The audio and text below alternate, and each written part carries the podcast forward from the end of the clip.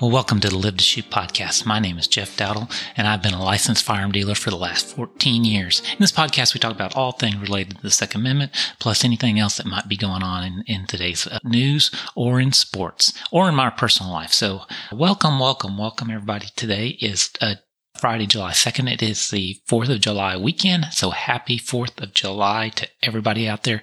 To me, this is one of the, the best holidays outside of Christmas and Easter, in my opinion, that we celebrate. We are celebrating the independence of this great nation and that can never be overlooked. We need to continue to recognize uh, how unique our, our country is and how awesome our country is despite what is of the left and the the Marxists out there are trying to do to, to, to bring it down, to make it another arm of the Communist uh, uh, Party, the Chinese Communist Party, I should say. And it is, it's, it's disappointing. And, you know, the, the, the things that are going on in our country in terms of the way our children are being educated and the way they are being, their mindsets are being changed. And so, for example, the critical race theory, this is a big one that's run through the country. And if you haven't seen critical race theory, it is basically a, a theory, a belief that is now being taught that those of uh, white supremacy, white skin have dominated and that the only way to reverse historical prejudice and racism is to be is to be racist to to to change those and make that the um, change and make the the white person pay in reparations or in awards more proportionately because of based on what is perceived to be disadvantages of those of, of color per se. So it is again, it is no matter what they, they say it is, it is it is racism. It is racism and all, and is teaching our children to be racist, and it needs to be stopped. And that is, you know, the this one. What I want to talk about today is we have.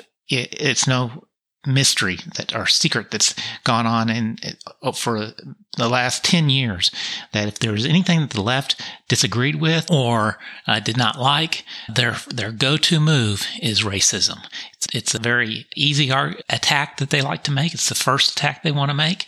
And it has crippled people. People it has brought people to their knees because the, nobody wants to be called a racist. And it's one of those things that there's almost no response to it that it, that will satisfy anybody. You can't say i'm not racist uh, because that, that just makes you racist. I can't say I don't see color. They, they, they, now said that if you don't see color, that means you're racist. Being colorblind is racist. We have to recognize the, the differences.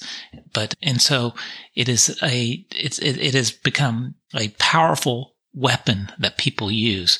And that if you don't bow the knee and do as, as you're told, you're you're, going to get slapped with being racist, and it's it's disappointing. I saw a, a TED talk by a, gentleman named he was actually interviewed by Dan Crenshaw on his podcast, and then I went and watched his, his TED talk, and I'll put a link to it because it's really interesting in in terms of uh, how you know how how we've gotten here and really what we what you know the way we need to approach race. His name's john guydon and the ted talk was called everyone has hardship and that is not what he named the ted talk. He named it the race card is dead. And in that TED talk, he gives an example, and and for for clarification, he is African American, he is black, and he is he tells a story that he was on a flight got upgraded to first class. He's in sitting in first class. And he, the flight attendant comes along and, ta- and starts taking everybody's drink orders. And she's going down through the aisle and she gets to him and she skips him and continues to move on and then ends up taking his order last. Now he is the only black person in first class and he's, his order was taken last. So obviously this is racist. That is the first, that, that is the only explanation for this. That is the first explanation that anybody would jump to. And so he was taken back by it a bit, a little bit. And so he thought he would do something different. He would just ask the question. So he pulled the flight attendant over and asked, you know, is there any methodology, procedure that you go through that dictates the order in which you take people's um, orders here in first in first class? And the flight attendant responded, yes, we do it based on flight status. And so in that particular instance, he, he was only a gold member on American Airlines while everybody else in first class were eh, platinum, executive platinum. And so thus it dictated that his order be taken last, taken last. But in most cases, that person would go on to most people would go on and believe that that was a, a racist event. And so in his, his TED Talk, he talks about how, hey, let's take race out of the equation and go through through the, the data and evaluate and see are there any other possible explanations to why a certain event could happen. And, you know, I'll tell you, he, tells an interesting story about when he was seven years old and he determined that Santa Claus was racist. And so I, I encourage you to go listen to it. And I say all that to say that now, you know, we've come full circle and there is now a, a book out there that from a Carol Anderson where she is uh, saying that the Second Amendment is racist and that it was created to keep African Americans down. In, in her book, she says that the quote unquote well regulated militia inspired in the Second Amendment was created to provide a mechanism to quell potential slave uprisings. Anderson claims the Second Amendment provided the cover, the assurances that Patrick Henry and George Mason needed that the militias would not be controlled by the federal government, but that they would be controlled by the states and at the beck and call of states to be able to put down any uprisings. That the reason that we were arming our populace was to to be able to control the slaves or the African American. And if you know anything about our founding fathers, you will know that that is completely false. They, having, you know, recently been under the thumb of the Great Britain, uh, the founders understood that the capacity of the government to infringe on the rights of its people was universal and that such tyranny could ultimately exist in America. And so the founders viewed the individual right to keep and bear arms as essentially preserving the freedom and liberty of our citizenry. Anderson, in her book, she says she's uh, also as fear mongering is another move of, of the left. She says, stated in her belief that the recent efforts in Texas to pass constitutional carry, which we have passed, is a result of the growing diversity of Texas and predicts, predicts the state will become a slaughterhouse if the bill continues.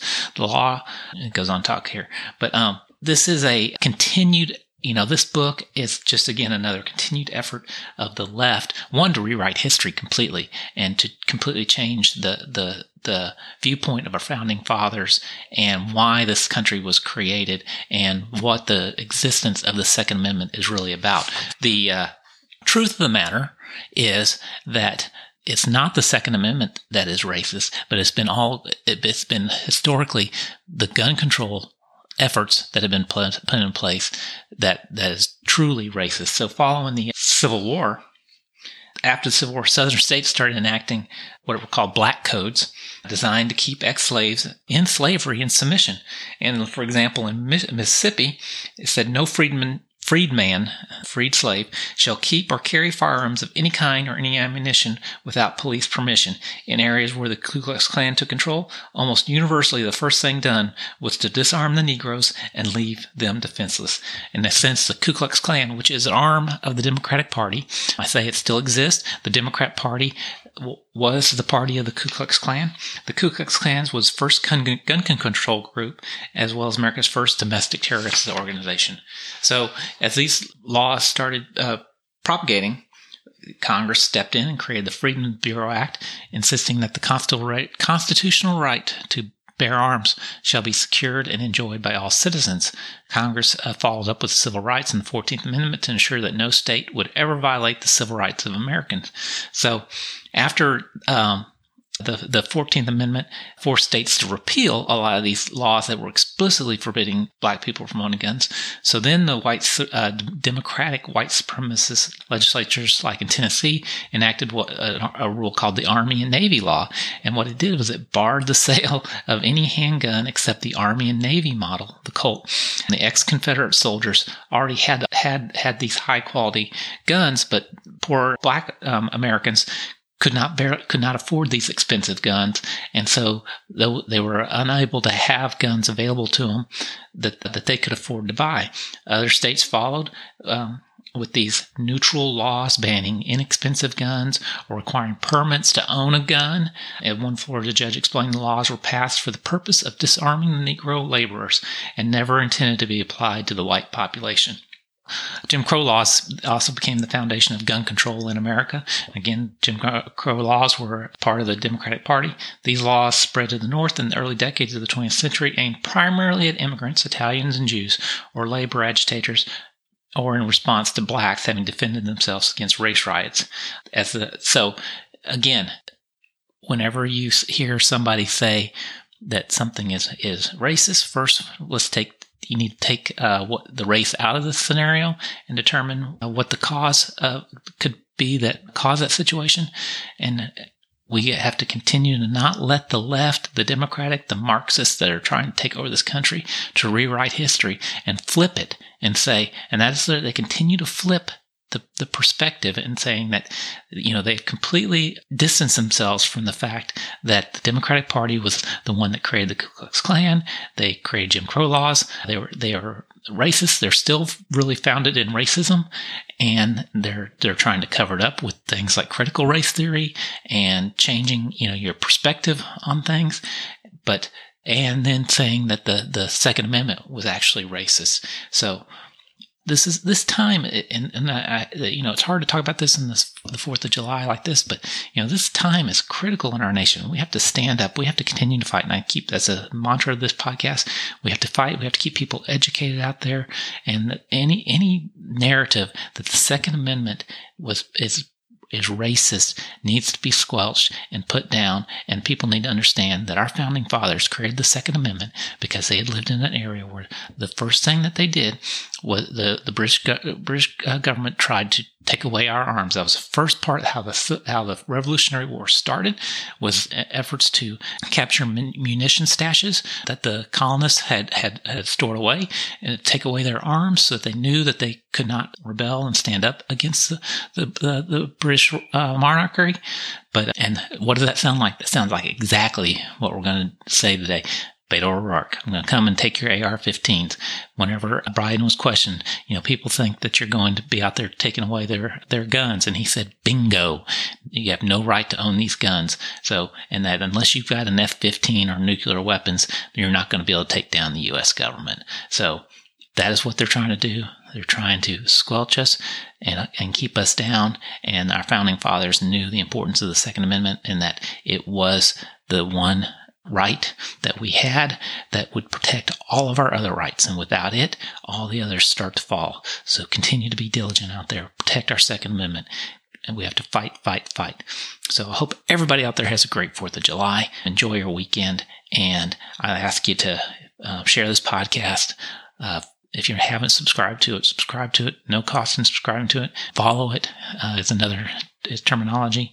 Follow me on social media. I'll put the link to Mr. Guydon's TED Talk in this in the show notes, so you can go listen to it. I would highly encourage you to listen to it. It's short. It's only about 12 minutes long, or maybe 20 minutes or so long. It's not very long. It's very good. Uh, he's very well spoken, and and it's entertaining. So I encourage you to go watch that. Share that with your friends because again, we have to change our, our mindset in terms of how we look at these issues. Again, have a great 4th of July, and I will talk to you later.